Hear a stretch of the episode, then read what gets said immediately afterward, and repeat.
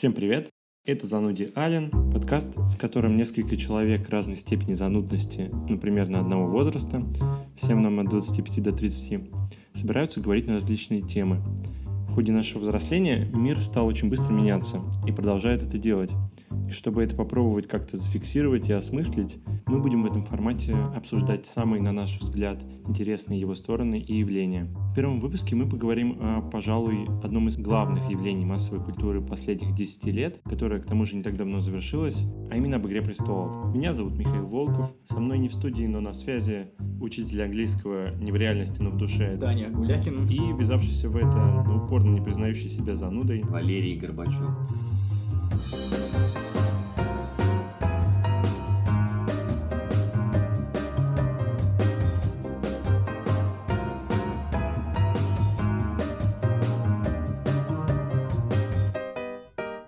Чем хочется поговорить? Понятно, что только что прошел восьмой сезон, и это очевидная тема для разговора, но при этом, так как у, у нас у всех, насколько я понимаю, он не вызвал большого количества положительных эмоций, то он даже не заслуживает того, чтобы о нем отдельно говорить. И я бы скорее поговорил о каких-то глобальных вещах, связанных со всем сериалом, со всей песню «Льда и пламени». Да, я, я согласен с твоими утверждениями, потому что действительно про восьмой сезон тоже, вот когда я готовился ментально, так сказать, к записи всего подкаста, я понял, что сказать чего-то принципиально нового, чего уже не было сказано про восьмой сезон, невозможно. Да, я согласен, что его не стоит обсуждать дольше, чем время, которое можно потратить на то, чтобы выкурить, не знаю, одну сигарету в курилке с коллегами. В целом, мне не кажется, что и саму по себе «Игру престолов» можно как-то долго обсуждать, но давайте попробуем. Давайте попробуем. Я могу пытаться ответить, почему «Игра престолов» стала такой уникальной, почему она превратилась действительно в вот этот культурный феномен, что она значит лично для меня, что она значит вообще для, ну, по моему мнению, что она значит для всего человечества. Сейчас, когда мы увидели, то есть я думаю, что все так или иначе согласны с тем, что вот концовка восьмого сезона «Игры престолов» это, в принципе, та концовка, которая изначально задумывалась, и та, которая, скорее всего,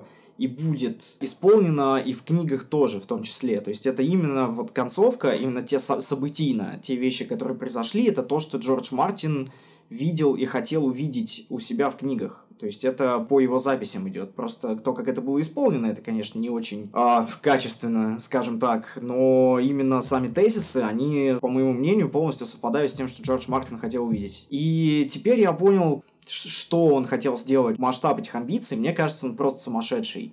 Он придумал начало и конец истории. И я смотрел много его интервью, и он все время говорил одно и то же. То есть, э, что я как садовник, я сажаю розу. Красную и белую.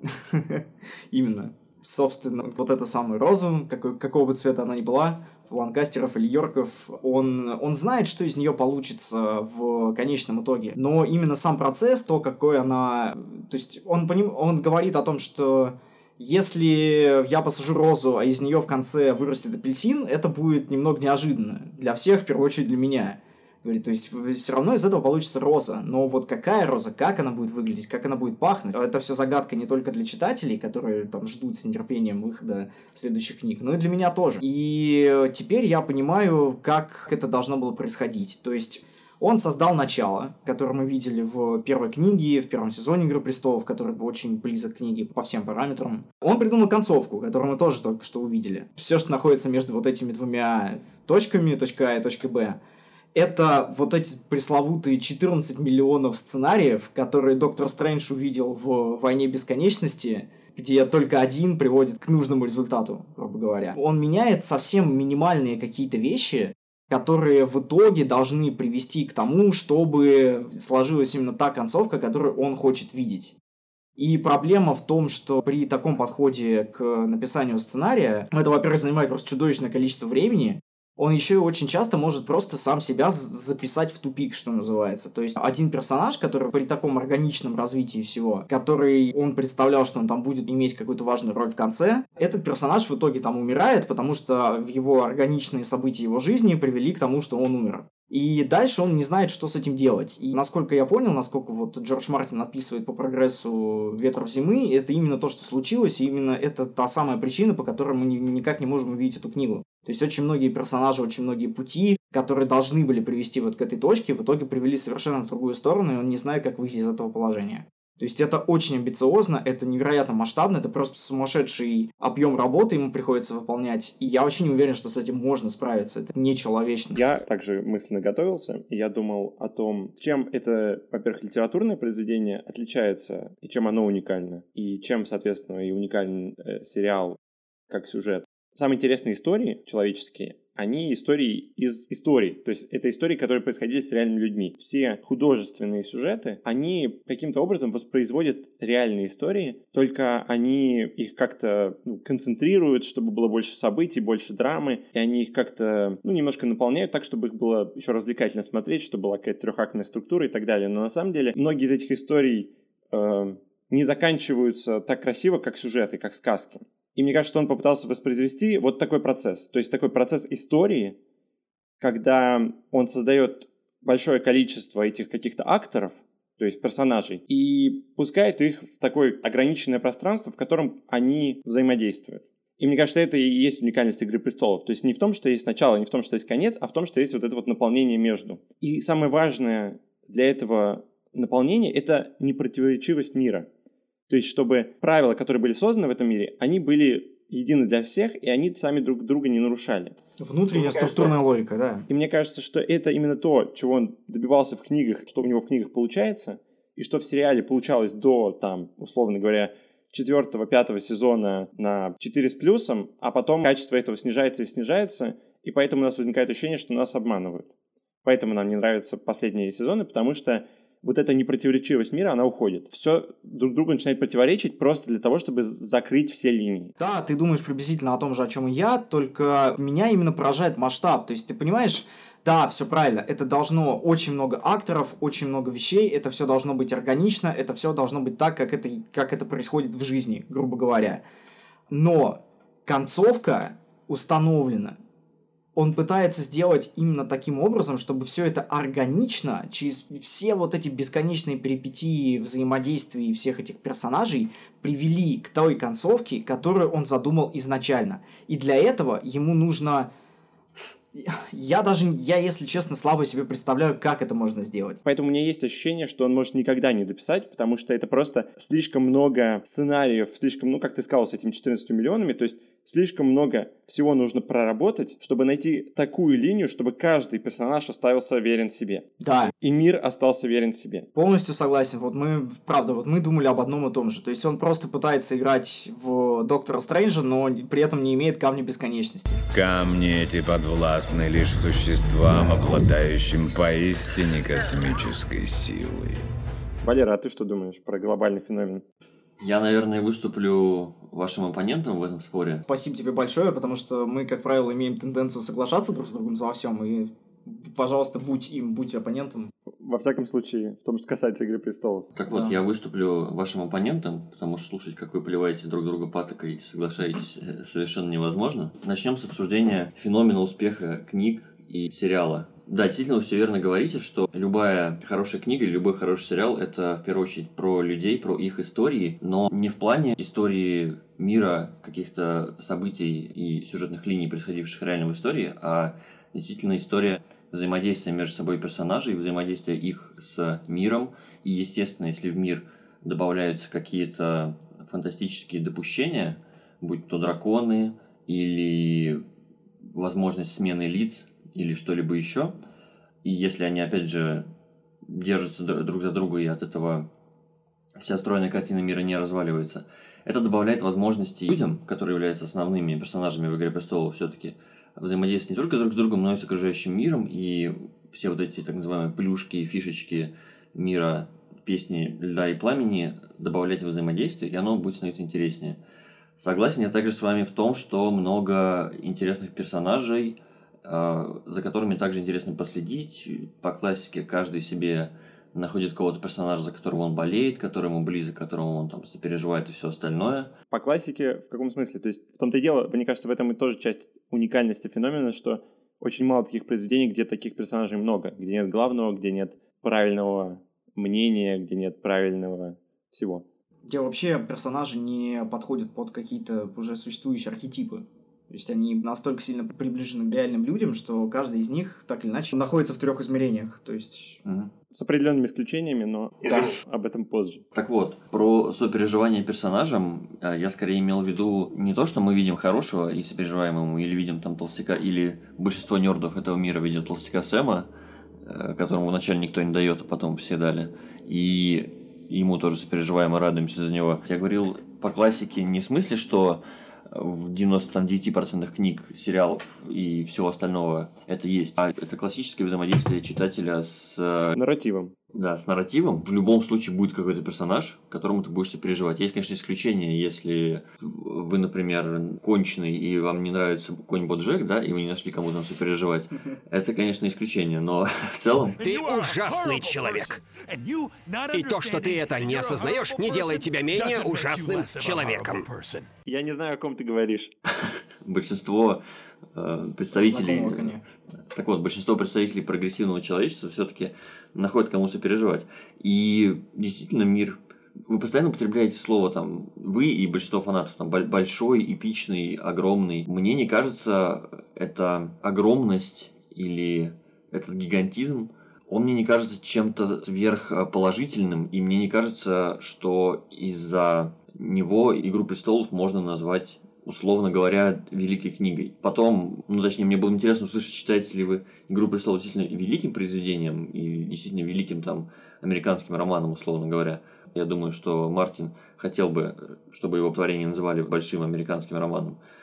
Так вот, большинство представителей этого жанра ст- страдают э, гигантизмом, то есть есть какое-то э, условие, что великий американский роман должен быть действительно большим. Это я все веду к тому, что иногда, как мне кажется, нет смысла делать огромный-огромный корпус текста, и, воз- возможно, э, вся вот эта эпичность и огромность «Игры престолов», она все-таки не является таким уж однозначным плюсом.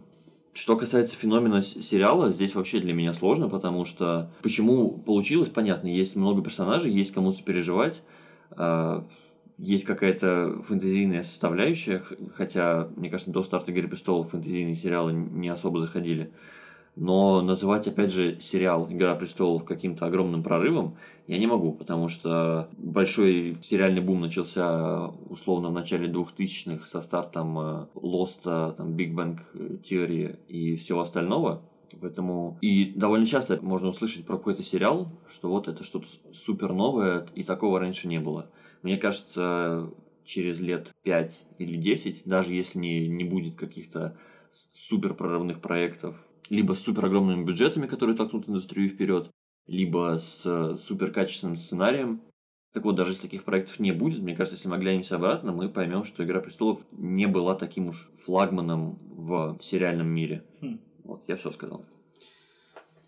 Интересно. А, Во-первых, дело в том, что по поводу сериала я не согласен. Я считаю, что «Игра престолов» — это просто вот the, тот самый сериал, который сделал эпоху, в которой мы живем. Из-за вот этого сериала ее называют «золотым веком телевидения». Потому что не было бы «Игры престолов», был бы Lost, было бы там Breaking Bad, были бы все вот эти замечательные сюжеты, кла- классные сериалы и все остальное, но именно «Игра престолов» сделала этот ландшафт таким, как он есть. Потому что это первый сериал за всю историю, который вышел за пределы малого экрана и который сделал, по большому счету, вот, серебряный экран более важным в масштабах именно человечества, и в масштабах массовой культуры, чем кино. Что такое малый экран, что такое серебряный экран? Ну, это то же самое, по сути. Ну, это просто теле- экран телевизора, так или иначе. То есть, это первый сериал, который стал важнее, чем, э, чем кино в масштабах массовой популярной культуры. Вообще нет. Да, ну хорошо, какой? Назови мне, какой сериал по масштабу вообще может хотя бы приблизиться к «Игре престолов» по, по влиянию на массовое сознание.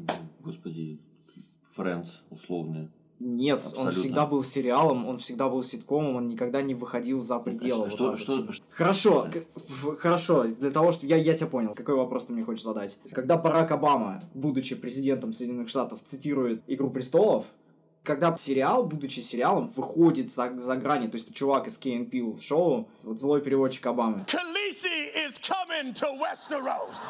и все понимают, о чем речь. Никто не мог сказать, то есть если там э, вышел бы, я не знаю, кто на тот момент был, Джордж Буш и сказал бы We were on a break. Никто бы не понял, ну, хорошо, очень многие люди не поняли бы, о чем он говорит. Сейчас «Игра престолов» просто она, она стала больше, чем, чем сериалы были когда-либо. Она стала больше, чем фильмы. Она стала феноменом. Кажется, я с одной стороны с тобой согласен, с другой стороны нет. Я начну с того, почему не согласен.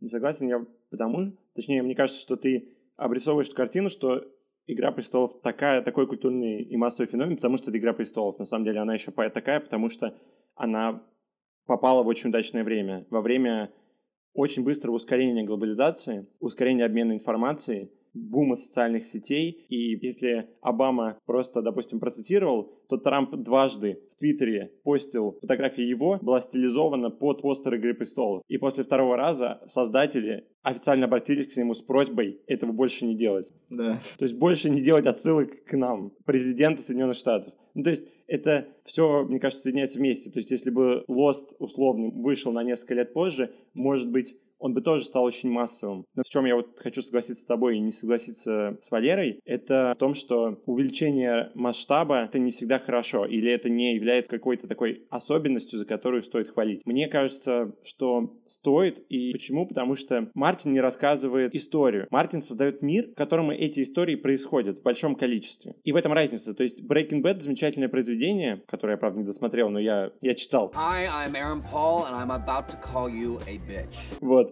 И это история конкретных персонажей. То есть мне кажется, что история Breaking Bad, она как раз ближе к литературе, потому что она рассказывает какую-то единую историю человека. А «Игра престолов» на этом не фокусируется. Она фокусируется на создании мира, в котором большое количество людей с такими же глубокими историями. Это особенность «Игры престолов» в том, что там большое количество не просто персонажей, а глубоко проработанных персонажей, и все это очень по-взрослому. И написано очень по-взрослому. И плюс к этому это развлекательный масс-культовый продукт, который не держит своего зрителя за идиота. Не держал. И это, мне кажется, тоже особенность. Ну, во всяком случае, изначально. Ну да. Ну, если мы говорим о, о книгах и первых сезонах.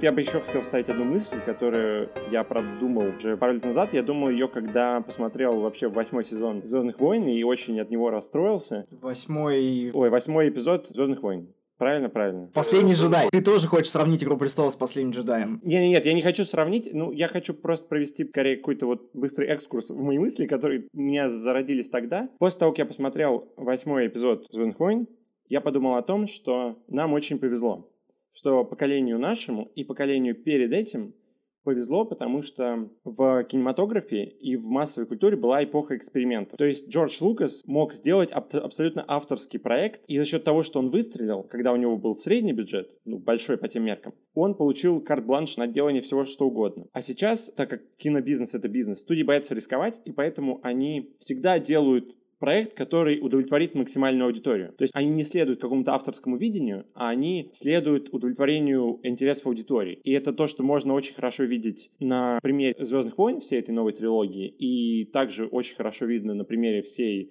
всего цикла о мне кажется, что там ключевой двигатель — это удовлетворение массовой аудитории. И мне казалось, что все, вот, ну вот больше таких проектов не будет. Но есть выход — это экранизация, то есть когда есть уже, уже основа. И мне кажется, тоже в этом отличие «Игры престолов» от большинства сериалов, потому что большинство сериалов, опять же, пытаются удовлетворить массовым вкусом. Вот, «Игра престолов» — это пример как раз того. То есть Джордж Мартин создал авторский проект, и сериал ему следовал, и поэтому сериал, он э, стал таким особенным проектом, потому что он не пытается просто следовать массовому вкусу. Опять же, в отличие от последних сезонов, где этого видно гораздо больше. Я опять же вообще не соглашусь с вашей трактовкой а, исключительности «Игры престолов». Вот, например, про то, что это авторский проект, да, который не пытается следовать массовому вкусу.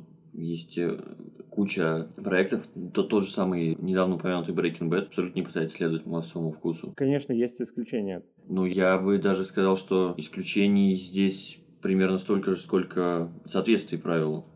Но, в общем, это, это уже скорее субъективно. Мы сейчас можем скатиться в спор о том, что считать массовым вкусом, что считать его потаканию и все остальное. А что касается влияния Игры престолов... Извини, я просто скажу только одну вот фразу о том, что Я скорее думал о проектах крупных, которые пытаются воссоздать придуманные миры, то есть которые следуют за фантазией. То есть это какая-то фантастика, фэнтези, э, что-то, что не только рассказывает историю реального мира, но и создает новое. То есть создает то, куда можно убежать э, следуя за своим воображением и за воображением создателя. Ну да, согласен. Breaking Bad это не продукт эскапизма, безусловно. То есть это просто это авторский проект, авторская история, рассказанная максимально оптимально и экспертно, как мне кажется. А если мы говорим именно про такие явления, как про продукты эскапизма, то есть продукты вроде там фэнтези, фантастики, там, я не знаю, каких-то эпосов, еще чего-то, то они так или иначе всегда будут следовать какой-то определенной формуле. И когда возникает какой-то фэнтези-фантастика, которая не следует определенной формуле, которая следует своим собственным жанровым законам или там внутренней вот этой структурной логике, не нарушая ее, это здорово. И «Игра престолов» была, во всяком случае, сериал – книга-то все еще остается, а сериал э, был именно вот таким продуктом. Продолжай. Ну хорошо, но в любом случае, не знаю, мне кажется, большинство, э, подавляющее большинство качественных э, продуктов массового потребления в стиле фэнтези, фантастики и всего остального носят в себе очень много от автора, а когда автор какие-то свои мысли, переживания или сюжеты, идеи пытается донести, то в этом действительно очень много чего-то личного и опять того же авторского, на что не, не сможет повлиять студия с своим желанием всем понравится. И, в общем, я не считаю, что... Я сейчас, к сожалению, сходу не смогу привести какой-то статистику ярких примеров из мира фантастики и фэнтези, потому что не варюсь в этом каждый день. Но, опять же, мне не кажется «Игра престолов» чем-то уникальным в этом, в этом роде. В плане создания мира, который не должен нравиться всем. Мне кажется, что вообще фантастика и фэнтези это такой уголок в искусстве, в котором довольно много таких э, авторов, сценаристов, художников там, и прочих творцов, которые в силу своей личности как-то создают что-то очень авторское, что-то очень необычное. И вообще, мне кажется, если ты хочешь создать какой-то свой мир, то тебе действительно путь в эту фантастику и фэнтези. И если автор начинает это делать, то он делает это совсем не для того, чтобы понравиться всем. Поэтому, мне кажется, если уж мы начнем сравнивать «Игру престолов» вот с этим фантастическо-фэнтезийным сегментом, то мы немножко покопаем и найдем кучу примеров примерно с таким же уровнем контента, который сделан не для студии, который сделан действительно авторским. Хотя мы это слово уже принесли примерно миллион раз. Но ну, мы найдем книги. Мне кажется, в первую очередь мы найдем книги. Мы найдем малобюджетные проекты ну или безбюджетный, не знаю, можно ли считать книгу сколько-то бюджетным проектом. Плюс еще важно, мне кажется, что фантастика и фэнтези — это такой жанровый проект, у которого есть своя аудитория, и который воспринимается как такой, я бы сказал, обочинное искусство, что если вот, мол, настоящее искусство, есть э, фантастика и фэнтези, которая печатается с определенными обложками и для определенной аудитории, и не может выйти за эти рамки. А мне кажется, «Игра престолов», она выходит за эти рамки, как книга, и сериал, так как сериал достиг большой аудитории, он показывает, что можно стирать рамки, и что в рамках полностью фантастического мира можно рассказывать взрослую историю с настоящей драмой, с настоящими людьми, а не сказку про то, как очередной чувак э, идет убивать драконов, изучает кучу заклинаний и так далее. И мне кажется, иллюстрацией этой мысли служат слова Питера Динклейджа в его небольшом интервью на YouTube-канале «Игры престолов», где он говорит, что когда мне предложили, мол, поучаствовать в фэнтези-проекте, я подумал, что, за бред? Нет, просто нет. И когда он почитал, он поменял свое мнение, и он сказал, что обычно, на его взгляд, фэнтези — это жанр с упором на драконов и без упора на персонажей. А тут как раз было наоборот. И этим его это и привлекло. То есть, мне кажется, важность еще «Игры престолов» в том, что она стирает эти жанровые рамки. И это тоже круто. Питер Динклэдж какой-то рэпер, да? Да-да-да, это маленький рэпер. MC Дворф. Это 25 Cent. Не-не-не, это Лил... Лил... Лил Лил. Лил Хэнд, Лил Хэнд. Короче, на самом деле, я хотел сказать, что сейчас по крайней мере, в мае 2019 года, и мне кажется, вообще в первом полугодии 2019 года, два самых больших события в, плане искусства, наверное, массово популярного, это выход «Мстителей» и, соответственно, выход «Последнего сезона Игры престолов». Это довольно занятно, потому что изначально «Мстители» — это история из комиксов, которые ровно так же воспринимались довольно долго, как э, история про рисунки со взрывами и суперсилами, а не про личностные истории. И в, скажем, в том же самом эндгейме гораздо больше про личные истории. Сходу там можно вспомнить одну, две, три большие э, жесткие потасовки, но три часа фильма тебе рассказывают истории разных людей. И, конечно, они бывают сплетаются и заканчиваются, начавшись в других фильмах, но все равно это стало больше про историю. Игра престолов совместно с Мстителями, мне кажется, могла немного в массовом сознании скинуть эти вот какие-то оковы и какие-то предрассудки насчет жанров комиксов. И фэнтези и фантастики, что это действительно может быть хорошая история, но рассказанная такими методами. Ой, я не согласен с этим. Ты понимаешь, я получил бесконечное удовольствие, когда смотрел «Мстителей». «Мстители...» Да, я, я слышу очень много критики, очень многие люди, большинство людей, на самом деле, почему-то соглашаются с тем, что «Эндгейм» в целом хуже, в кавычках, там, «Войны бесконечности». А я не считаю, что он хуже, я считаю, что просто немного в другую степь, но я, мне кажется, получил намного больше удовольствия, когда смотрел «Эндгейм», чем когда смотрел «Войны бесконечности». Но я абсолютно, положа руку на сердце, я со всей этой теплотой, с которой я отношусь к комиксам, с которой я отношусь ко всем этим персонажам, с которыми я вырос, с которыми я, которых я смотрел про их приключения еще там в 90-х, мультиках и во всем остальном. Я просто не могу поставить Мстителей по глубине на одну и ту же плоскость с Игрой Престолов, с первыми сезонами. Просто потому что, ну, там нет такой глубины. Это про именно вот этот вот раш дофамина, который ты чувствуешь, когда, спойлеры, Бьоллер летит в руку Капитану Америки, ты стоишь, звучит эпичная музыка, и ты такой вскакиваешь, типа, fuck yeah, да, я понимаю, это классно. Это классное ощущение. Но если Питер Динклейдж посмотрел бы Мстителей финал, читал, он бы сказал, ну, это все-таки про драконов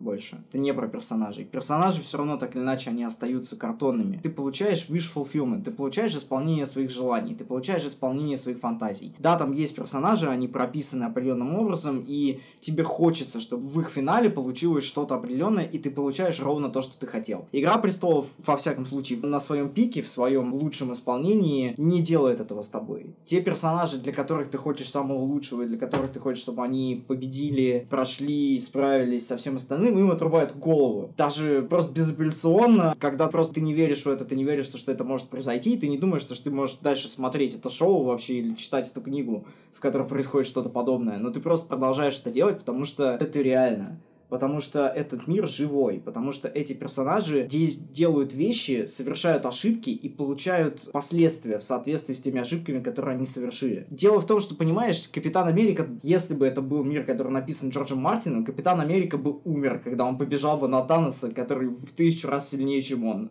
Просто бы он получил бы по голове, его голова превратилась бы в то, во что превратилась голова Оберина Мартелла в четвертом сезоне. Понимаешь, вот приблизительно вот это должно было бы с ним случиться. Поэтому я не могу их поставить в одну плоскость плоскость. И поэтому «Игра престолов», какой она была, она была великолепной. Какой она стала, она вот как раз то, о чем говорил э, Михаил, что она сдвинулась в сторону большой студии, которая пытается исполнить как можно больше фантазии вот этой гигантской аудитории фанатов. Я бы еще добавил, если уж говорить о комиксах, мне кажется, проблема комиксов и проблема фэнтези и фантастических восприятий, что у них понятная психологическая роль. Поэтому это гик-комьюнити, да, нерд-комьюнити. Стереотип в том, что люди, которые социально не адаптированы, которые испытывают проблему при общении с людьми, с достижением какого-то положение в обществе и так далее, они могут погрузиться в этот мир, в котором какой-то крутой чувак либо надевает трико, то есть с ним уже можно себя ассоциировать, потому что у него нет лица человеческого. Всем дает плохим парням по заднице. Или он э, берет меч, э, садится на коня и шмаляет фаерболами и делает то же самое. Я согласен, что и Мстители, и Игра Престолов сделали шаги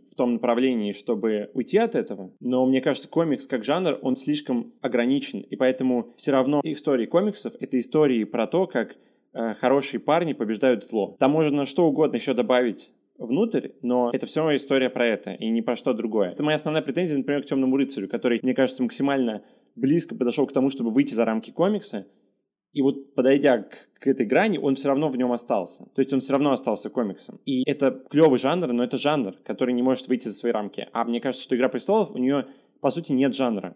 То есть она многогранная. Это и какая-то политическая драма, и какие-то семейные драмы, и история про, не знаю, преодоление себя, про дружбу, и про то вообще, как выжить в Средневековье, так, чтобы тебе не отрубили голову. Не высовывайтесь. Не высовываться? Если повезет, вас никто не заметит.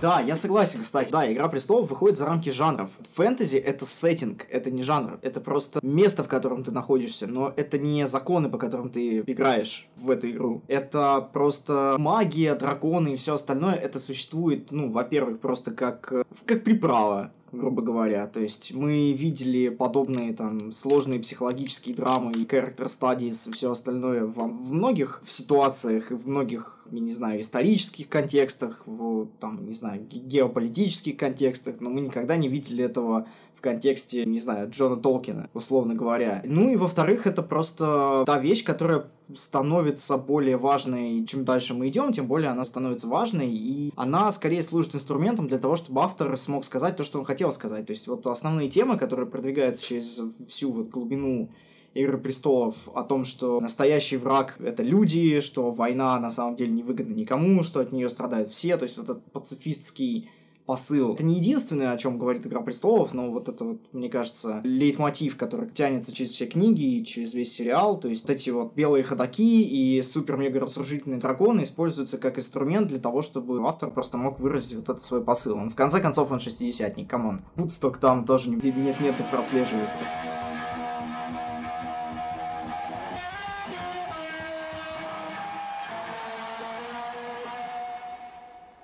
В этом смысле просто нельзя сравнивать. Нельзя сравнивать комиксы, которые дают тебе просто все необходимые нейромедиаторы для того, чтобы твоя скучная депрессивная жизнь стала немножко веселее, и «Игру престолов», которая просто является тем, что она есть. Хорошо, но я не говорил о том, что комиксы равно «Игра престолов» или «Мстители» равно «Песни для пламени». Я просто сказал о том, что для массового зрителя или для массового потребителя поп-культуры возможно эти два события «Игра престолов» и весь, наверное, цикл «Мстителей», который начался там в восьмом году, а «Игра престолов» в каком десятом, примерно одновременно начались, примерно одновременно закончились. Да. Это занятные параллели, что это происходило в одно время с двумя жанрами, у которых примерно одного и того же склада поклонники. Это довольно занятно, что, возможно, в массовом сознании эти два жанра как-то будут реже ассоциироваться с нердами и с тем, что это про взрывы драконов или про там какие-то пушки, бластеры и все остальное. Вот. Ну, это положительный момент, безусловно, да.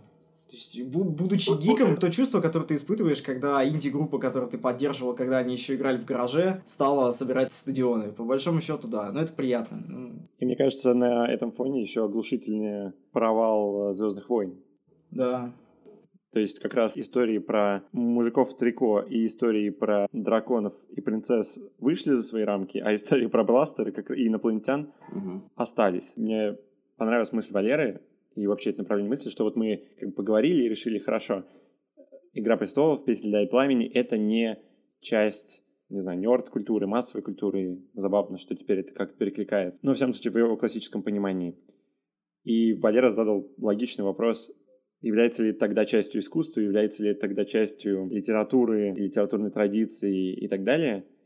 И мне кажется, что это тоже очень неоднозначный вопрос. Сейчас full disclosure, я прочитал только первую книгу. Посмотрев сериал, я подумал, боже мой, какие тут глубокие персонажи, какие у них интересные характеры, как мне хочется узнать о них больше и проникнуть глубже во внутренний мир. Я подумал, сейчас я открою книгу, и там будут все эти их рассуждения, переживания, и, и я просто буду наслаждаться. И оказалось, что нет. Оказалось, что книга — это, по сути, хроника, это сценарий, в котором этот пошел сделал то-то, тот-то пошел сделал это — и мне кажется, что из-за этого как раз в «Игре престолов» чего-то нет, что обычно есть в той самой какой-то литературе, в искусстве, какой-то художественной ценности именно. Мне кажется, что там есть большая недостача в плане художественной ценности, и в каком-то смысле вообще «Песнь да и пламени» не является литературой, а является просто литературным кодом для создания мира, в котором все это происходит. То есть я продолжаю гнуть свою линию, что мне кажется, что основную важность представляет мир его правила, и персонажи его населяющие, а не история. Ну, это вот мне, мне так кажется. Ну, не история, если ты имеешь в виду не сюжет я согласен. Просто история в глобальном смысле, там чуть ли не своя история написана. На самом деле я понимаю, о чем ты говоришь, но действительно, я вот тоже, когда читал, я точно так же, я посмотрел первый сезон Игры престолов, я подумал то, что вау, как здорово, как я хочу узнать, что же там было еще, хочу получить больше, хочу получить наполнение, и прочитал, по сути, сценарий для первого сезона Игры престолов. Дальше пошло то же самое. И опять-таки, возвращаясь к автору, что автор изначально, он, конечно, писатель, но он и сценарист тоже, он голливудский сценарист, и он пишет сценарии.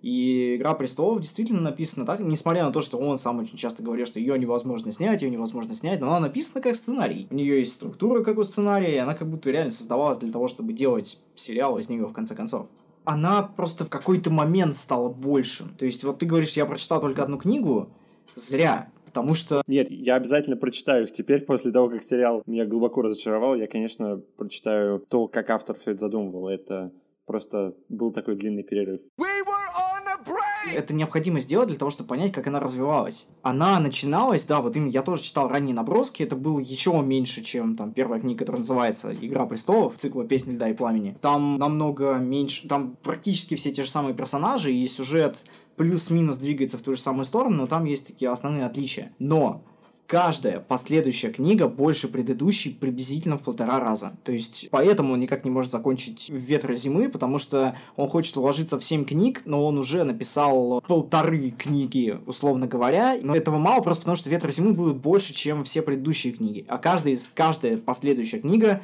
больше, чем предыдущая, причем значительно больше. Растет и развивается все. Каждая сюжетная ветка, каждый персонаж, каждые столкновения, которые случаются между вот этими персонажами, дает свою собственную ветку. Это реально очень сильно похоже на дерево, которое начинается из маленького ростка, и потом просто становится все больше и больше, у него появляются там придаточные ветки, там крона большая, все. Если посмотреть на это с такой точки зрения, то это очень даже ценная история в том, как ты это говоришь. То есть это перестает быть сценарием очень быстро. Это становится огромным количеством разных маленьких сценариев, которые да. просто переплетаются друг с другом. Я пытался сказать, что да, первая книга это сценарий, но мне кажется, весь цикл — это одна, знаешь, такая большая программа. Это как, не знаю, нейронная сеть. Это да. Ну, вот такой созданный, программируемый мир, в котором персонажи как искусственный интеллект. То есть он их создал, и затем они действуют в рамках своей программы. А он только описывает то, что с ним происходит. И все это просто происходит у него в голове. Да, да, да, да, да. Это именно так. То есть э, он сам себя сравнивал с садовником, то есть это все-таки больше такой натуралистический уход. Но да, по большому счету, это именно то, что он делает. Мне кажется, сам Джордж Мартин согласился бы с этим. Просто я смотрел, мне кажется, нездоровое количество интервью с этим чуваком. У него есть очень, кстати, интересно, рекомендую посмотреть интервью со Стивеном Кингом. Yes, yes, there is something I want to ask you. То есть они, оказывается, еще знакомы, они приблизительно одного возраста, они знакомы, они работали в схожих там структурах, когда писали сценарии и все остальное. В общем, он, он много говорит об этом, именно о том, как он пишет свои книги, и как, как он создает вот это все. И вот то, как ты это описал про искусственный интеллект, который он просто создал, дал ему программу, а дальше он сам, сам развивается, сам работает, это, в общем-то, в двух словах то, как он относится к написанию персонажей.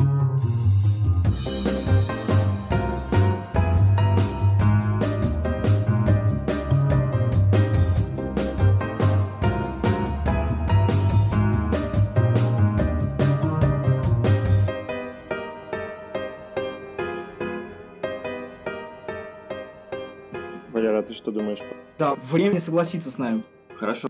Что касается моей позиции по вопросу, назовем его так, является ли «Игра престолов» великой книгой или там, большим американским романом, нет, не является ни тем, ни другим, безусловно, но, возможно, это действительно какие-то так называемые ростки или первые ласточки процесса, который можно, наверное, назвать симбиозом видов искусств, потому что отдельно как литературу, ну, ты, ты сам говоришь, что вы оба говорите, что она написана как, как сценарий, по сути, и, возможно, если бы не были завалены в говно последние два сезона «Игры престолов» сериальный и сделаны были бы на уровне первых сезонов, то было бы даже проще воспринимать э, «Игру престолов» не как отдельно книгу и сериал, а как какую-то спайку между ними.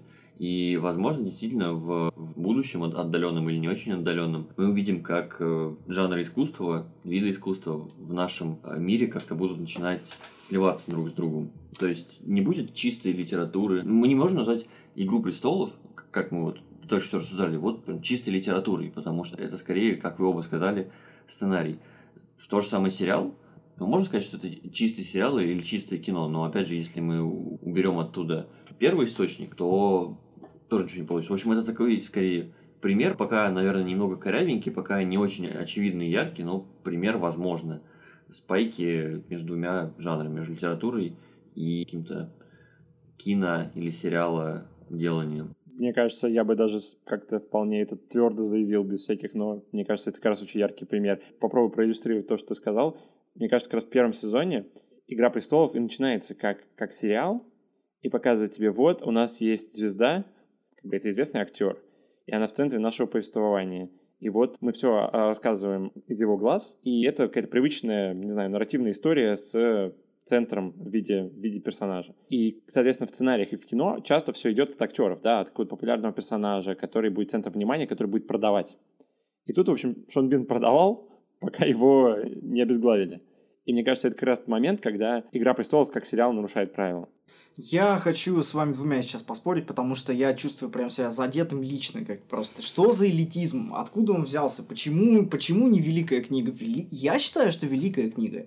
Я считаю, что если вообще взять э, всю современную вот эту вот contemporary literature, как это называется, вы не найдете книгу, которая более амбициозна, которая исполнила бы свои амбиции настолько масштабно и настолько экспертно. И самое главное, просто по, по каким критериям вообще вы считаете великую книгу великой книгой и, и большой американский роман большим американским романом? Я, я готов, я готов Давай. ворваться. Ну, во-первых... От, отвечает Валерий Горбачев. Во-первых, я весь ухо, да. А, и перед тем, как начать с тобой спорить, я хотел бы просто откалибровать отношения. Вот, э, ты говоришь, что «Игра престолов» – великая книга, так? Да. А «Мастер Маргарита» – великая книга? Да. Все. Ой, боже мой, это, это такой, такой а, просто подстава от Валеры.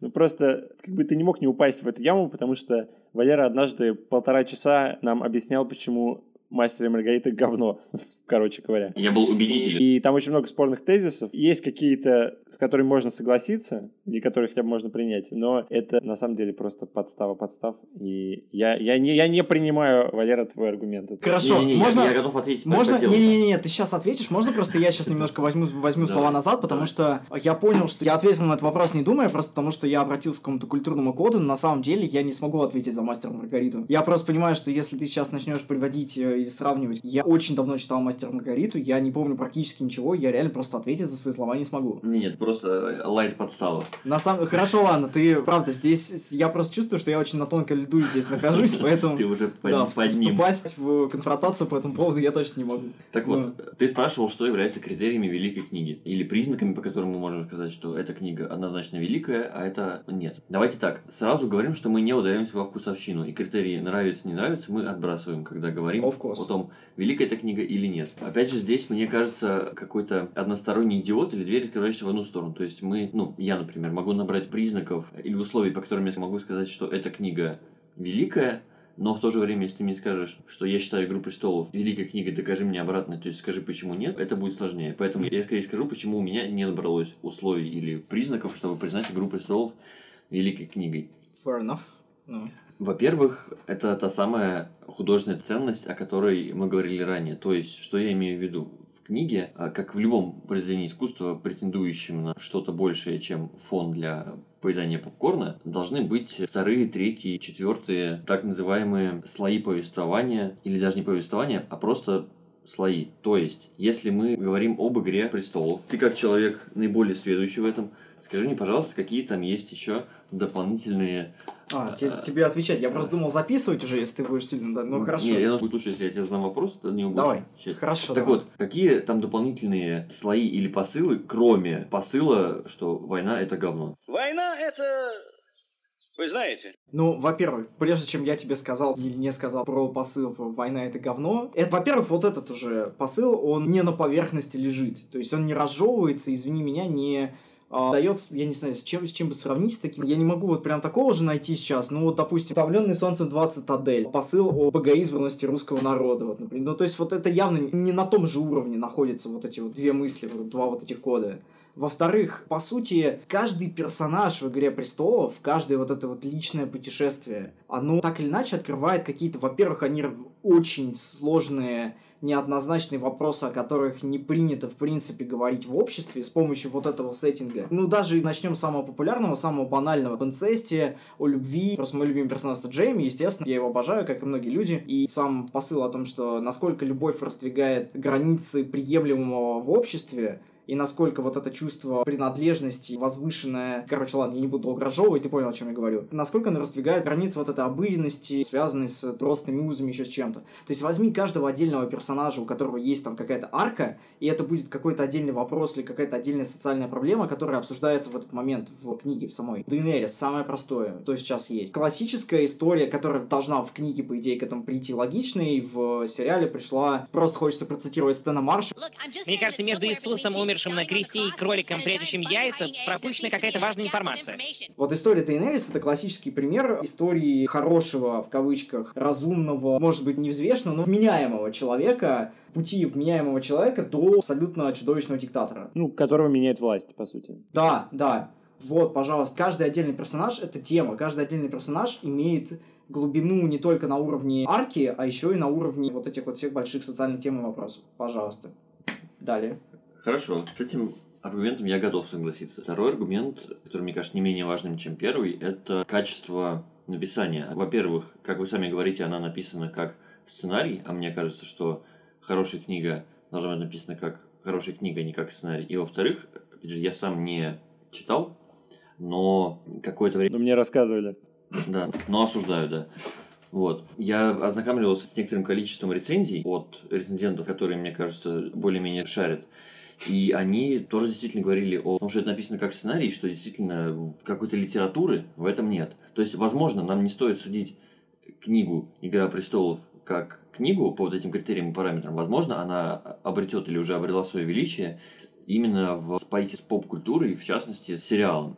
Но если уж мы взялись ее судить и рядить как книгу, то, мне кажется, книга должна быть написана хорошо, хорошим языком так, и ладно. так далее. Валера, можно я приду к тебе, как старый добрый дядя Бенджин, на помощь в самый нужный момент? Да, давай. Мне пришла в голову вот эта мысль о том, что литература, по сути, является высшей формой существования языка. Соответственно, именно развитие литературы является каким-то развитием этого языка, во всяком случае письменного. То есть на протяжении там 17, 18, 19, 20 веков именно так и было. Ну, вплоть до постмодернизма и структурализма, постструктурализма, когда язык стал распадаться, его стали изучать под микроскопом, его расчленять на различные элементы и углубляться уже в них. И в этом плане, в плане развития языка, «Игра престолов» — это большой шаг назад, потому что она просто не работает как форма э, развития языка, потому что там очень простой и примитивный язык. Поэтому мне кажется, что «Игра престолов» — это не литература, а это, ну вот, да, литературный код для написания программы. Я повторяюсь, конечно, уже миллион раз, но тем не менее, вот почему она и не художественна.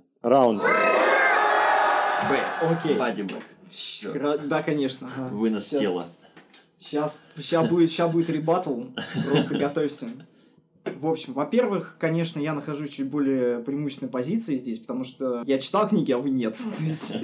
Ну да, то есть вы пытаетесь спорить сейчас просто, это бой с тенью идет. Не, ну мы рассуждаем, мы же не спорим, на самом деле рассуждаем. Хорошо, ну просто когда вы пытаетесь найти какие-то негативные стороны в книге, которые вы не читали, припоминается выражение про Пастернака. Очень известно. Поэтому, ну, все равно, допустим. Так, во-первых, про сценарий. Сравнил с деревом. Начиналось действительно очень похоже на сценарий. Но просто представь себе вот эту амбицию, когда есть сценарий, который превращается в тысячу мелких сценариев, которые при этом перепле... Короче, это мега MCU. То есть MCU это большие амбиции, а это не просто большие, они гаргенчон. На уровне черной дыры просто. Хорошо, если не брать традиционные структуры, по которым написаны книги, и взять вот просто вот эту нейросеть огромную в качестве структуры, в которой написана книга. Представь ее в качестве эксперимента себе. Это разве не достойный литературный эксперимент? Мне кажется, это вполне себе на уровне, если он напишет и допишет ее когда-нибудь, это будет просто по самому масштабу, по своему, по, по вот этой эпичности, если это все красиво завершится в итоге и придет к полноценной нейросети, так сказать, к осознанию. Does this unit have a soul? Вот тогда это будет чуть ли не достойно Нобелевской премии по литературе, насколько я понимаю, за что их дают. В плане именно структуры тут нет, просто нет. Это не работает как аргумент. А вот по поводу того, что говорил Михан, и по поводу именно языка, по поводу того, что это должно быть каким-то шагом вперед в сторону нахождения новых форм художественного выражения. Скажи мне, пожалуйста, Михан, считаешь ли ты «Властелин колец» великой книгой? Михаил? Ну, Я я думаю над твоим вопросом. Сейчас, я понял, как ответить на твой вопрос. Мне кажется, что «Властелин колец» — это великая книга «Властелин колец» — это единица информации, которая породила новый жанр, и в этом плане она великая, но она не является продолжением, условно говоря, литературной традиции английского романа. Она выходит за рамки. И вот мне хотелось как раз завершить нашу дискуссию тем, что мне кажется, что «Песня для и пламени» делает то же самое. То есть она не продолжает традицию, а она, можно сказать, создает новую. Она выходит куда-то в бок. И этим она и велика.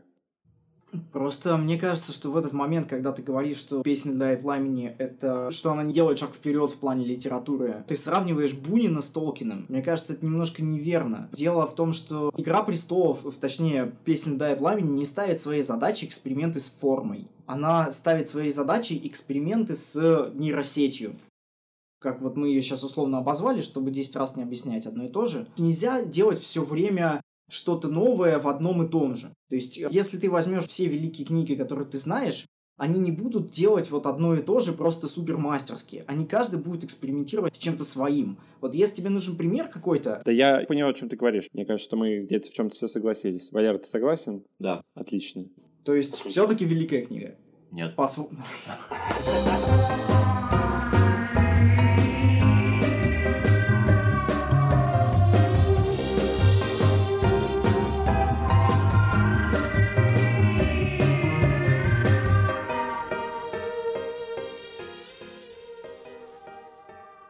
что мы будем обсуждать дальше. И мы решили, что мы обсудим, что нас больше всего выбесило. Каждый выбирает самую тупую сцену, по его мнению. Каждый из нас приводит аргументы, и у нас у каждого есть по минуте на ребатл. И потом двигаемся дальше. Я начну с очевидного довольно. Сцена, где Дейнерис Таргариен превращается в летающего Гитлера. Почему я считаю, что эта сцена была самой тупой? Потому что это была кульминация тупизны всего шоу, чем оно стало в итоге. В ней нарушено абсолютно все. То есть арки персонажей, логика самого мира, логика, которая была представлена нам буквально за эпизод до этого. То есть скорпионы вот эти эпические, которые просто рейлганы какие-то средневековые, выносили корабли в куски вообще, в ничто, которые убивали дракона, летящего в небе за пару километров, просто кашу, превращали его в кебаб влетающий. Можно я ворвусь? Для тех, кто любит анекдоты категории Б и прочее, это просто напоминает великолепную пасту, что было при Сталине и что мы потеряли. Молочные реки и все остальное. То есть в течение промежутка между эпизодами величие Советского Союза превратилось в то, что превратилось. Недавно это было самое мощное оружие на планете, как она там называется, неважно, Вестеросию. Сегодня они просто перестали работать почему-то. Ладно, я тезисно. Нарушена персонаж Дейнерис, в нее просто убили лучшего друга, и ей, грубо говоря, не дал ее бойфренд, и теперь она убила всех. Нарушена логика эпизодов, нарушена логика, которая в этом сезоне и так уже шаткая. Нарушено просто все, что можно было нарушить. И плюс, опять-таки, если она могла просто полететь и развалить эту чертову крепость, почему она не сделала этого сразу? Почему она решила убить всех этих людей? Никакого смысла в этом нет. Вот. Самая тупая сцена. Тогда я скажу, что меня выбесило больше всего. Все заметили, что в восьмом сезоне повествование идет несколько ускоренными темпами мягко говоря. Да. Соответственно, не только повествование идет ускоренными темпами, но в, в связке персонажи, которые живут в этой нейросети, они также развиваются ускоренными темпами. Самый яркий пример это Дейнерис. Но также последние сезоны, они же были написаны сценаристами профессиональными, а не Мартином. Так вот, возможно, чтобы двигать этот сюжет именно этими ускоренными темпами, со сценарной точки зрения, чтобы хоть как-то это оправдать, нужно было возвести всех героев в абсолют. Я немножко сейчас отвлекусь. Я очень не люблю, когда героев э, и их черты возводят в абсолют. То есть это абсолютно классический... Только ситхи это делают. Только ситхи все возводят в абсолют. Да. Да, молодцы я очень не люблю, когда это делается, и это совершенно классическая история, потому что, например, условно говоря, снимается первый сезон какого-то сериала или первая часть какого-то фильма, в нем есть персонажи, которые хорошо прописаны, но у каждого из этих персонажей или у некоторого количества этих персонажей есть какие-то их черты, которые начинают нравиться зрителям, и сценарист, продлевая сериал дальше или снимая сиквелы, видит, что, ага, зрителям нравится, что этот чувак там не от мира сего. Или эта женщина, персонаж немного истеричная. И чтобы выжить побольше смеха для ситкома или драмы для драмы, это все возводится в абсолют. Это происходит абсолютно повсеместно. И, соответственно, от, если мы в первом сезоне или в первом фильме, условно говоря, этим персонажам верили, потому что они, в принципе, такие же люди, как мы, с такими же с какими-то тараканами или чертами характера. Когда это все возводится в абсолют, ну, например, в первом сезоне была какая-нибудь женщина, которая частенько истерила, и ее возводят в абсолют, она теперь истерит от, от каждого шороха. Мне кажется, что в восьмом сезоне многие герои с их там, пороками, добродетелями и всем остальным были возведены в абсолют. И это, это абсолютно отвратительно, потому что мы любим «Игру престолов» за Нюансы. и- за нюансы, за ее правдоподобие, за оттенки серого, но возведение в абсолют рушит абсолютно все, и веры происходящему на экране нет никакой. И самая тупая сцена, которая максимально это иллюстрирует, это сцена, когда, опять же, из пятой серии, когда все корабли распидорасило, мы видим, что в каком-то там черном входе в черный замок тусуется Джейми, который все пытается туда пролезть, и на него из воды выкатывается злобный из люка Эурон. Ну и, соответственно, они там начинают далее жестко махаться с предложения, значит, Эурона помахаться. Просто зачем ты это делаешь? Эурон, он, конечно, был там злобный мудак, но в тех же самых первых сериях того же самого восьмого сезона он приплывает, он говорит, ага, у меня есть задача трахнуть королеву. И все. А если, типа, начнется какой-то кипиш, я свалю. Это было сказано прям прямым текстом в первой или во второй серии восьмого сезона. Что происходит далее? Он, оказываясь в критической ситуации, все, что он делает, он лезет махаться, потому что он злой. Окей. Я, наверное, поступаю предсказуемо, потому что я не могу не отметить эту сцену. Ну, ты должен, да, я согласен. Да, и посвящена она смерти одного из моих самых любимых персонажей, если не самого, мизинца. В ней вот все хорошо. Во-первых, вся подводка к этому, да, то есть то, что к этому привело. Мизинец, который всегда демонстрировался как человек, который очень хорошо знает людей, который очень хорошо понимает их мотивы и никогда не раскрывает им своих мотивов. И он вначале Сансе, незадолго до этого, он раскрывает полностью свои мотивы, что он, собственно, хочет сидеть на железном троне, чтобы она сидела рядом с ним. Затем он отдает ее Болтонам. Затем он э, в великолепный момент приходит и оказывается Ex Machina и спасает Джона Сноу от неминуемого поражения. И затем он тусуется в Винтерфелле, ничего не делая, и типа пытается как-то стравить Сансу и Арию, чтобы избавиться от Арии, но на самом деле это просто не выдерживает никакой критики. И вот мы приходим к самой сцене. То есть сцена, в которой построена как суд над Арией. И вот тут просто вот то, чего не может быть в книге, где вот нутро Бенниофа и Вайса, как людей от мира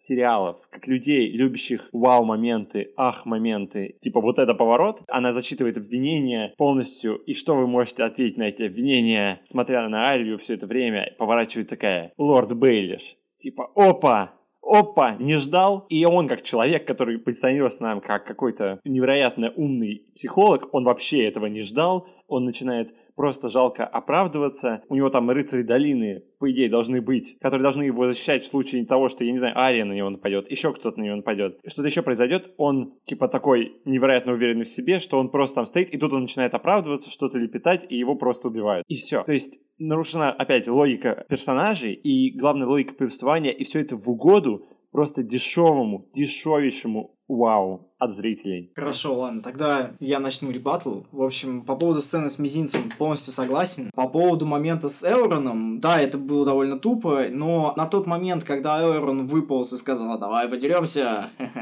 типа, на тот момент они уже просто уничтожили все, что можно было уничтожить, и Элрон как персонаж, лучше его не сравнивать вообще с персонажем из книг, потому что, ну, ну, нет. По сравнению со всем остальным, что происходило в этом сезоне, это было еще не так себе. И плюс у этого момента есть еще один, как бы, оправдательный такой э, оправдательная фигня, потому что в художественном смысле, как мне кажется, хотя бы. Потому что Эурон вышел из воды в этот момент.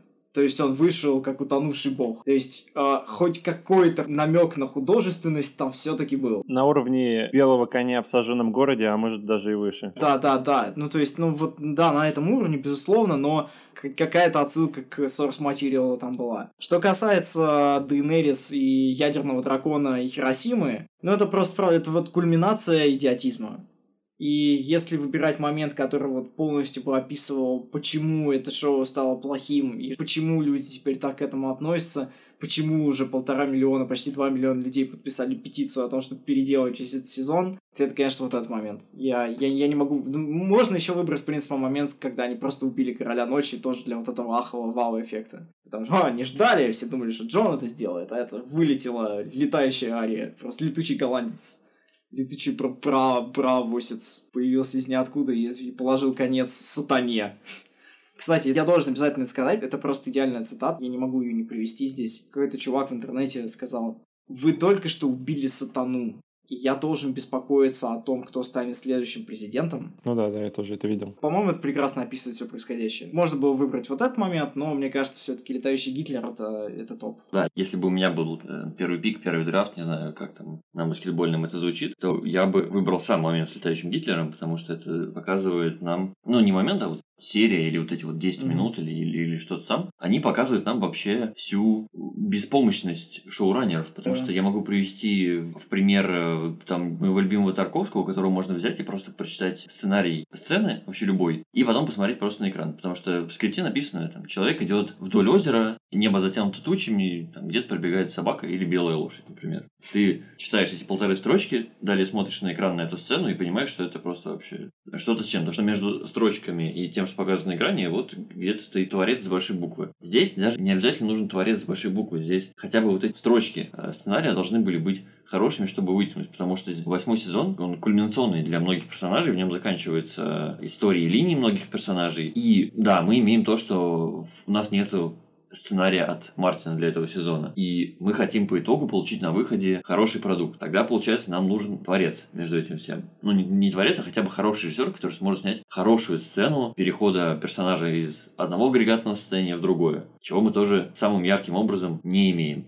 По поводу сцены с э, мизинцем, мне кажется, в принципе, неплохой идеей сам концепт убрать мизинца на какой-то глупой ошибке. То есть в этом мире все вообще жестко-жестко, никто не может допускать никаких ошибок, и даже вот такой крутой чувак допускает недопустимую ошибку, и типа все, второго шанса уже не будет. Минус. Это было бы здорово.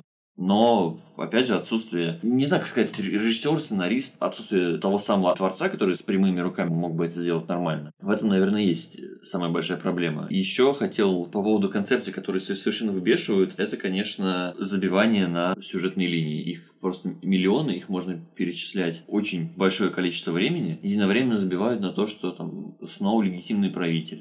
Все единовременно забивают на письма, которые Варис там сидел, отправлял. Что с ним будет дальше? Это не важно. Линия то, что Ария научилась э, принимать облик любого человека. Наплевать. Король ночи шел, чего шел, куда шел, зачем шел. Угу наплевать.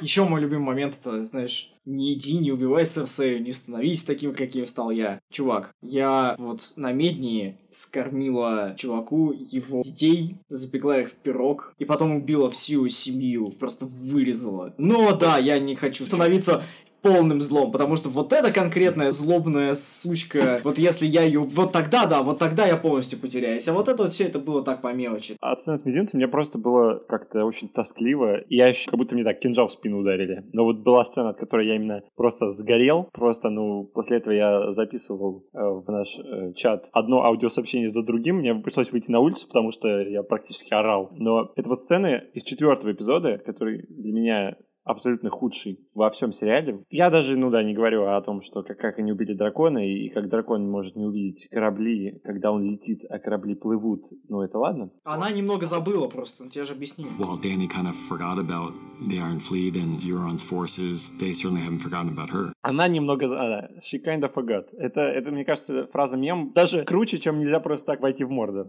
Согласен, да. She kind of forgot. Ну, в общем, я на самом деле хотел сказать про линию, где они подводят зрителя, типа подводят зрителя к тому, что случится с Дейнерис в пятом эпизоде. Ну, то есть в конце четвертого сезона ты уже знаешь, что произойдет в пятом эпизоде. Поэтому, поэтому и мне кажется, что сцена превращения в летающего Гитлера, она обесценена, потому что ты все это уже знаешь заранее. Ты знаешь, что тебе покажут, и у тебя только вопрос, насколько безвкусно это будет. И, на мой взгляд, там немного спасает Эмилия Кларк, и она, мне кажется, выжимала максимум из этих ужасно написанных сцен. Только благодаря ней это можно смотреть и не орать 24 на 7. Согласен, кстати, я, я никогда ее не считал в одной из лучших актрис благодаря ей это хотя бы можно было смотреть без смеха. Но мне кажется, самое вот оглушительное падение в этой череде падений, это было именно, как они в четвертом эпизоде начинают говорить про то, что мы не доверяем Дейнерис.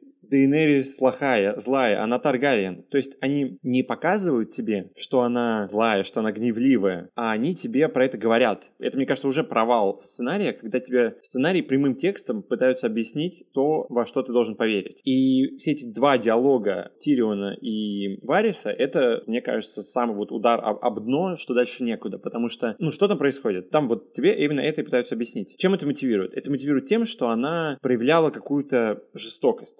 Правитель в Средневековье ни разу не убивавший невинных, избегавший большого количества смертей, постоянно боровшийся за, за права невинных, и мы сейчас все внезапно решаем, что она зло, и мы все начинаем ее предавать. Мы все начинаем сомневаться в ней дружно и отворачиваться от нее. Ее ближайший круг. Как выглядит в сериале? Это выглядит как то, что именно это все и единственная причина, почему она себя так ведет. То есть только потому, что они внезапно думают, что она Таргариен, и Ария и Санса говорят, не, ну, ну ты посмотри, ну она опасная. Но Джон Сноу не может им сказать, Ария, ты скормила чуваку его детей, Санса, ты скормила чувака собакам.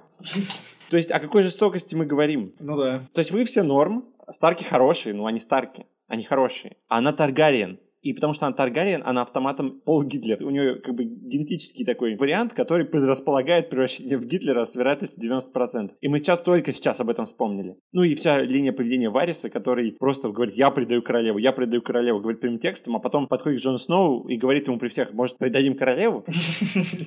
Чувак, который тоже показывался как очень умный, расчетливый персонаж. И все это просто напоминает фарс. Вся эта серия, все эти диалоги. И вот это, мне кажется, самое донное. То есть я согласен согласен с тем, что этот поворот Дейнерис — это самое ужасное, что там произошло, но мне кажется, ужас был не в том, как нам это показали, а в том, как нас к этому подвели. Я просто еще хотел добавить, что после вот этого фиаско с чашкой Старбакса, в последней серии, последнего сезона, когда у вас только вот недавно пришлось, блин, реально перезаливать серию на HBO для того, чтобы убрать эту гребаную чашку со Старбаксом, вы оставили бутылки с водой. То есть без фильтров цензуры каких-то это делалось на отъебись. Быстрее закончить. Я думаю, что даже не стоит вообще говорить ничего о том, что происходит после смерти Дейнерис в шестом эпизоде. Но это, знаешь, как о покойниках. Лучше не говорить ничего. Хотя, хотя, хотя, хотя, хотя, хотя. Unstoppable. Я просто должен тоже это сказать. Просто Мартин очень часто говорил о том, что «Игра престолов» — это в какой-то степени еще это его диалог с Толкиным. Одновременно его диалог и его критика Толкина и «Властелина колец». Вот этот момент, который доказывает лишний раз, что это действительно так, и что некоторые вещи, которые произошли в конце, это произошло, потому что Мартин сказал, что это должно случиться. В конце «Властелина колец» Рейнджер становится королем.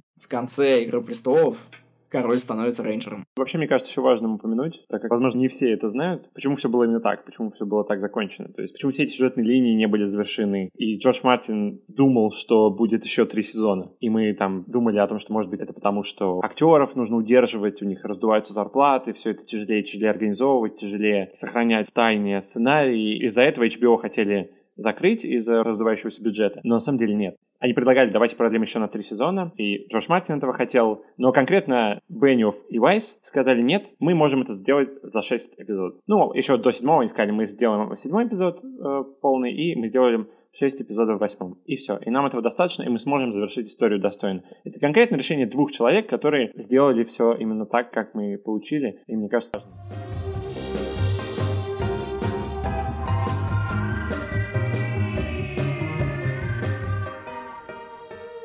Да, давайте о хорошем. Ну, у меня есть прямо явно три сцены, которые я могу назвать. Давай, бомби. Первая сцена, или даже, наверное, вся серия, это серия Hard Home, где происходит э, первое серьезное и жесткое противостояние с ходаками. Там всю серию происходит махач по сути. Но она мне очень нравится той эмоцией, которая передается фразу «Все, они уже здесь, больше времени нет». Все. Первые пять сезонов, они где-то есть, они где-то далеко, ходаки в смысле, они полулегендарные, и мы действительно слышим о ходаках, как о преданиях какой-то старины, давно ушедшей и все остальное, и все, конец. А, они уже здесь, надо, надо, надо что-то делать. Мне это очень понравилось, как это было показано. Правда, потом на них опять забили сезона на полтора, но в целом, после просмотра серии Hardcore, сама эмоция, что у пятой точки припекает и надо что-то делать, она абсолютно была явной. Вторая моя любимая сцена это сцена и линия с э, сжиганием Ширен Бартеон, потому что мой любимый персонаж это Станис Бартеон. И сцены с, с линией того, что он доверился красной женщине, которая, в принципе, его более-менее вела дорогой победы приключений. Но потом что-то произошло, и чувак, который хочет быть королем, который для этого действительно годен, должен э, сделать невероятно сложный выбор. Это, мне кажется, один из самых сложных выборов, которые вообще можно представить. И мы все сидим и смотрим, как он поступит, примеряем это на себя. А как бы мы поступили, и в моменте, когда он решает, что да, нужно пойти на этот самый, возможно, непростой шаг из всех шагов, которые делали персонажи сериала, я понял, что да, вот этот чувак действительно должен быть королем, потому что он реально готов идти на какие-то жертвы, готов переступать через себя реально персонаж и человек, который сможет править и сможет с самыми страшными вызовами сталкиваться и их преодолевать. Хотя большинство людей, с которыми мне доводилось обсуждать эту сцену сериала и так далее, они говорили, типа, да не, вот он, типа, сжег дочь, и он уебан, вкратце говоря. Хотя мне кажется, что это действительно очень сильная сцена. Ну и то, что он умер там через одну серию после этого, это, это тоже в целом довольно неплохое завершение его персонажа. Мне тоже очень зацепила эта сцена. Она как раз играет на контрасте со схожим выбором, который делает Джон Сноу в «Битве бастардов». То есть Станис, оказавшись перед выбором, человек я или лидер, то есть выбираю ли я свое что-то личное, или я несу ответственность за всех и иду до конца со своим долгом, он выбирает второе. Но это не является гарантией успеха. То есть он делает этот сложный выбор, и он теряет дважды. Он теряет человека в себе, и поэтому он не боится умирать потом, потому что он, как человек, он уже не боится умереть. То есть какой-то выбор оказывается слишком страшным, он это понимает, но слишком поздно. Но он шел путем долго до конца. И на контрасте Джон Сноу, когда бежит Рикон, и Джон Сноу знает, что нельзя, нельзя нападать. У них есть там план, но он просто забывает об этом и делает выбор человеческий, и следует своим эмоциям, подставляет всех, они из-за этого проигрывают битву, они все должны умереть, если бы не мизинец из машины. Ну, это интересная параллель, как по-разному оказывается все по итогам, да? Хотя, с одной стороны, вроде как Станис делает правильный выбор, а Джонсон неправильный, но оказывается все в итоге по-другому. И это тоже интересный парадокс. По поводу сцены Ширин, я единственное хочу добавить, насколько она была душераздирающей, как ее поставили, как ее сделали. В какой-то момент ты становишься не то чтобы безэмоциональным, но присыщенного зрителя довольно сложно чем-то удивить. Даже когда человеку ломают череп, взрывают и все остальное, все вот эти ужасы, которые происходили в «Игре престолов», то есть они, конечно, трогают, но они трогают как-то довольно отстраненно. Вот эта сцена меня пробирала до костей, я, я не мог ее смотреть никогда, когда смотрел я всегда ее пропускал, просто потому что это, ну, это too much. А если это происходит, это значит то, что это хорошо. Я полностью согласен с этим. Тебя осталась еще одна. Ну, еще одна сцена это великолепная актерская работа одного небольшого рэпера, когда, соответственно, он требует сюда поединком и говорит о том, что вот вы все меня считаете чудовищем и все остальное. Вот эти вот три минуты, которые он говорит, они совершенно прекрасны. I will not give my life for Joffrey's murder, and I know I'll get no justice here, so I will let the gods decide my fate. Там максимально отыграно вообще все. Там прекрасный сам по себе монолог, там прекрасное отыгрывание Динклейджа, вот этой всей боли Тириона, что его всегда не принимали, что он всегда терпел, пытался где-то в женщинах и в вине скрыть. В общем, там куча-куча слоев Мне кажется, это тот, это тот момент, когда стирается грань между человеком и персонажем. То есть там очень много личного было. Чувствовалось прям mm-hmm. сильно, что Питер Динклейдж проскальзывал там явно. Ну, я бы не стал анализировать Питера Динклейджа, но он точно в этой сцене жил. Да, да. да. Она, конечно, тоже совершенно прекрасная. Согласен, тут ничего не добавишь. Это просто тот феномен Игры престолов в хорошем смысле, когда вот она Lightning in a Bottle, когда все сходится, все идеально. И постановка, и шоураннеры, и актеры, и книга, которая написана до этого, для того, чтобы создать вот тот культурный феномен, о котором мы сейчас говорим, и о котором говорят все точно не добавить, не прибавить. Я бы тоже назвал свои три. Первая, она, мне кажется, очень важная, и по своему вау-эффекту, ну, мне кажется, этим «Игра престолов» тоже запомнилась, когда идет какой-то обычный сюжетный поворот, и внезапно он нарушает предсказуемость, но он нарушает ее в полном соответствии с логикой развития персонажа. То есть в тот момент, когда это происходит, ты потрясен, но ты понимаешь, что по-другому быть не могло. И в этом красота, что ты не можешь совладать своими эмоциями, ты и восхищен, и поражен. И мне кажется, что первая такая сцена, конечно, была с, со смертью Неда Старка, потому что все велось к тому, что его помилуют и отправят на стену. Это было всем выгодно. И Старки бы не начали войну, и сохранился бы определенный баланс, но Джоффри ребенок, у которого была власть, он проявил эту свою злобность, гневливость, какую-то жестокость и сделал то, что сделал, и никто не смог его остановить. И это, мне кажется, было потрясающе. Именно поэтому. Плюс, как я уже сказал до этого, в этот момент «Игра престолов» нарушила закон развития сериала. В тот момент было непонятно, что будет дальше. И схожая сцена, я не буду выделять отдельно, но схожая сцена была с убийством Тайвина Ланнистера. Но это вот одна часть, а второй я хотел бы выделить сцену, это финал шестого сезона, серия «Ветра зимы» со взрывом э, Септы. Потому что, ну, там и, и музыка, и как все снято, и то, что этот Лансел пытается это остановить, Просто как-то все сделано, и ты понимаешь, что, черт возьми, ну, Марджери казалось опять неуязвимым персонажем, а Лена Тирелл, у них у всех были какие-то далеко идущие ветки, ты понимал, куда это будет развиваться, с кем они будут дальше взаимодействовать, и тут все это обрывается, и ты от этого потрясен, но ты понимаешь, что только так Серсей могла поступить, и не могло быть ничего другого. И ты принимаешь это, и ты понимаешь, ты видишь взгляд Томана, ты понимаешь, что он сейчас делает, и он это делает, и ты, ну, у тебя просто сердце останавливается от вот этого вот столкновения людей и судеб, и решений с необратимыми последствиями. И это то, что вот мы видим в жизни, а в «Игре престолов» это концентрировано. И вот мне кажется, в этой сцене это как нигде видно. В общем, ну а третье, это сложно выделить одну сцену, это просто совокупность сцен, которые изображают взаимодействие двух персонажей. Эти персонажи одни из моих любимых, и это Джейми и Тирион, потому что сложно выделить какую-то одну, но и часто это звучит и в кадре, это проговаривается персонажами, то, какую роль сыграл Джейми в жизни Тириона, и насколько он был для него важен. Но, не знаю, если это в книгах, но это есть в сериале, это не проговаривается, а это только показано через актерскую игру, это что значил Тирион для Джейми, что весь этот поворот Джейми из злобного красавчика эгоцентрического в каком-то его искуплению и к милосердию, и к тому, что он стал тем Джейми, которого мы знаем, что все это во многом было благодаря Тириону и благодаря какому-то милосердию и доброте, который тот у него вызывал. И это видно в их актерской игре, как много они значили друг для друга. И, конечно, момент, э, когда они говорят, когда Тирион Тирион заключен, и когда Джейми его спасает, и он не может его не спасти, зная о всех последствиях. И их разговор, конечно, последний, это тоже такой аккорд, очень минорный. Наверное, это был самый для меня сильный момент в восьмом сезоне. Вообще все диалоги Тириона и Джейми, они и того, и другого персонажа раскрывают с очень важной стороны, потому что про личные взаимоотношения мы больше слышим все-таки через их какую-то интроспективу или через ну, через диалоги с какими-то другими персонажами. И то есть реально понять, почему они такие, какие они есть, нам удается только когда мы вот видим, как они вдвоем взаимодействуют. Так, ну что, моя очередь, да? Да. Я знал, что она идет, я знал, что это случится. Короче, Mountain and Viper. Это не третье место из моих вот любимых сцен, это просто вот я его упоминаю, просто потому что это был тот момент, когда гений шоу все еще можно было почувствовать и ощутить, потому что, несмотря на то, что я прекрасно знал, что сейчас произойдет, вплоть до мельчайших подробностей, я все равно вот прям безумно желал, чтобы этого не случилось. Я до последнего не хотел. То есть, несмотря на то, что ты знаешь просто вот пожалуйста, нет, пожалуйста, нет, пожалуйста, нет, пожалуйста, пусть он умрет, нет, а, а.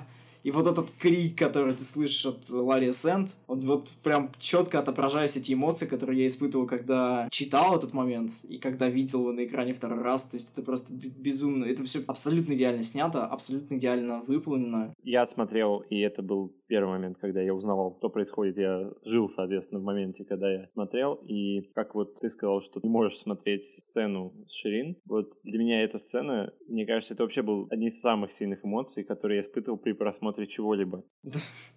То есть, вот нас, насколько талантливы они были в первый сезон. То есть, даже несмотря на то, что да, это все Мартин, да, все прописано в книге и сценарии, опять-таки, но снять это вот так, это, ну, вот, явление гения, правда, то есть, насколько, то есть, если человек, который не видел этого, просто это невероятно, и даже если ты знаешь, что происходит, и ты видишь это, ты все равно шокирован, несмотря ни на что, как об этом не сказать. Ну, конечно, я просто, если мы берем вот эти иконические моменты, то, ну, красная свадьба. Не буду дальше долго растекаться. Тот, кто это видел, тот знает, о чем ты говоришь. Да, все, ну, да, это... И в син сам щит все. Просто потому в книге этот момент шокирующий, но в шоу они умудрились сделать его, просто перекрутить это на 11 из 10. Это тот, тот момент, когда сердца миллионов были разбиты. Это, это красная свадьба. То есть после того, что они сделали с Недом Старком, казалось бы, что хуже быть не может. Всегда может быть хуже. Это Игра Престолов такая, какая она есть. Я очень рекомендую всем, кто это слушает, посмотреть TV Sins. То есть есть канал Cinema Sins, они запустили спин TV Sins. И просто посмотреть TV Sins про вот этот эпизод. Просто посмотрите, там все будет понятно, и эмоции переданы просто идеально, мне кажется. Хотите, ссылка да. в описании под Да, роликом. ссылка в описании под роликом. Подписывайтесь на канал, ставьте колокольчик. Хотите добавить что-нибудь к этому? Или... Как говорит Валера, добавить нечего. Да, я вам сказать, что когда я смотрел «Красную свадьбу», я уже знал, что там будет. Но я помню э, совершенно великолепное ощущение. И насколько было вообще велико мое удивление, когда люди, которые смотрели «Игру престолов», они вот в день после выхода серии ходили абсолютно потерянные вообще все. Второй момент, это не совсем момент, то есть я немножко считерю здесь. Момент в седьмом сезоне. Момент довольно, довольно простой, и очень многие, кстати, его критиковали за то, что там присутствует некоторая тупизна. Особенно в плане того, как шоу в этот момент уже довольно вольно относилось к времени и пространству. Персонажи перемещались просто Fast Travel. Тем не менее, это момент, когда безупречные нападают на Бобровый утес, не находят там никого, то есть все это время идет вот этот вот нарратив от Тириона, пока он говорит, они воюют. Ну, помните эту сцену, да? Нет. Когда войска Дейнерис нападают на замок Ланнистеров. Так. Тирион в это время все комментирует, что происходит. То есть он пока вроде как диктует план, но нам уже показывается, что все это происходит. И уви этого серого червя, где вот натягивает войска Ланнистеров и говорит... Где они? Где остальные Ланнистеры? Было быть больше, намного больше. И в тот момент, когда он говорит это, кадр перемещается на марширующую армию Ланнистеров, которая в этот момент свалила из своего родового гнезда, утянула всех и пошла и напала на Тиреллов. Вспомнили более-менее момент, да? Ну да. Это один из моих самых любимых моментов в седьмом сезоне, и вообще один из самых любимых моментов, и вот почему. Два слова. Рамин Джавади. Просто этому чуваку нужно отдать все должное, которое только можно. То есть он сделал не половину, но я не знаю, но он просто сделал Игру престолов для меня. То есть в этот момент, когда просто идет довольно обычная, уже не такая интересная сюжетная ветка, своей музыкой, вот музыкальным сопровождением умудряется сделать эпичность. Я просто, ну, не знаю, у меня прям аж слезы на глазах были. Хотя вроде ничего не происходит. Показывают просто марширующую армию. Просто к хорошему шоу добавь крупицу Рамина Джавади, и получается волшебство. Я должен был про него сказать, потому что это для меня одно из самых лучших впечатлений, которые я испытывал от просмотра шоу.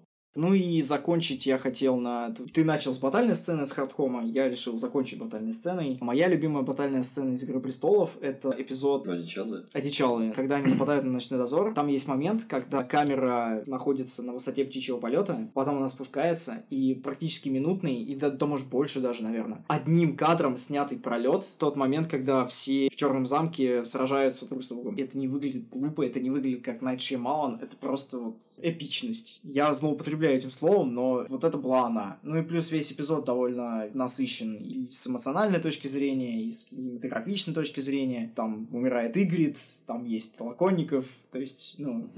Кстати, я ставлю свои, свои пять. Очень многие люди не любят фильм Warcraft, но мне очень нравится фильм Warcraft, и он писал для него саундтрек, и саундтрек там просто прекрасный. Я, блин, обожаю эту мелодию, особенно ту, которая звучит в главном, прям вот в главном тайтле том, то, то, том, том, то, том, блин, я не знаю, просто вот, а, хочется идти воевать за Орду. Я просто только одну еще, на самом деле, тему хотел быстро обсудить. Просто сейчас, ну, правда, много достаточно сериалов, очень большим бюджетом, фэнтези-сеттинге, которые как раз попытаются, я думаю, продолжить эту линию Игры Престолов, которая раздвигает фэнтези-сеттинг за рамки жанра. И мне интересно, смогут ли эти сериалы, поймут ли их создатели, почему Игра Престолов была хороша. Потому что вот мы недавно обсуждали, не под запись, что создатели, что Benioff и Уайс, как видно из того, что они сделали в восьмом сезоне, они то ли не поняли, то ли сами решили этого не делать, но они как будто вот не поняли, чем хороша Игра Престолов, за что ее на самом деле любят, потому что они нарушили все эти хорошие стороны, они как будто выбросили их на помойку. И мне очень интересно, поймут ли это создатели новых сериалов, то есть будь это Ведьмак, э, там новый сериал колец. по Властелину колец, да, соответственно, и приквелы, и спин Игры Престолов. Там я чуть более спокоен, но все равно посмотрим, что получится. И Мандалорец по Звездным войнам. Но там, правда, я думаю, будет скорее продолжена линия новых Звездных войн. Ты знаешь, что будет новая трилогия по Knights of the Old Republic? Буквально вчера, что ли, или позавчера появились новости. Будет и будет. Посмотрим, когда она выйдет, но пока это, скорее всего, будет такой же Дисней, как и вот этот текущий. Мы, кстати, вполне себе в духе Игры Престолов закончили. Дорогие слушатели, слушайте нас ВКонтакте, на SoundCloud и в Apple Podcasts. Пишите нам также на адрес зануда.alien.gmail.com, что вам понравилось, что вам не понравилось, а также какие темы вам кажутся интересными и достойными такого занудного обсуждения. На прощание мы обращаемся ко всем слушателям, а также к создателям всех будущих сериалов. Не возводите в абсолют.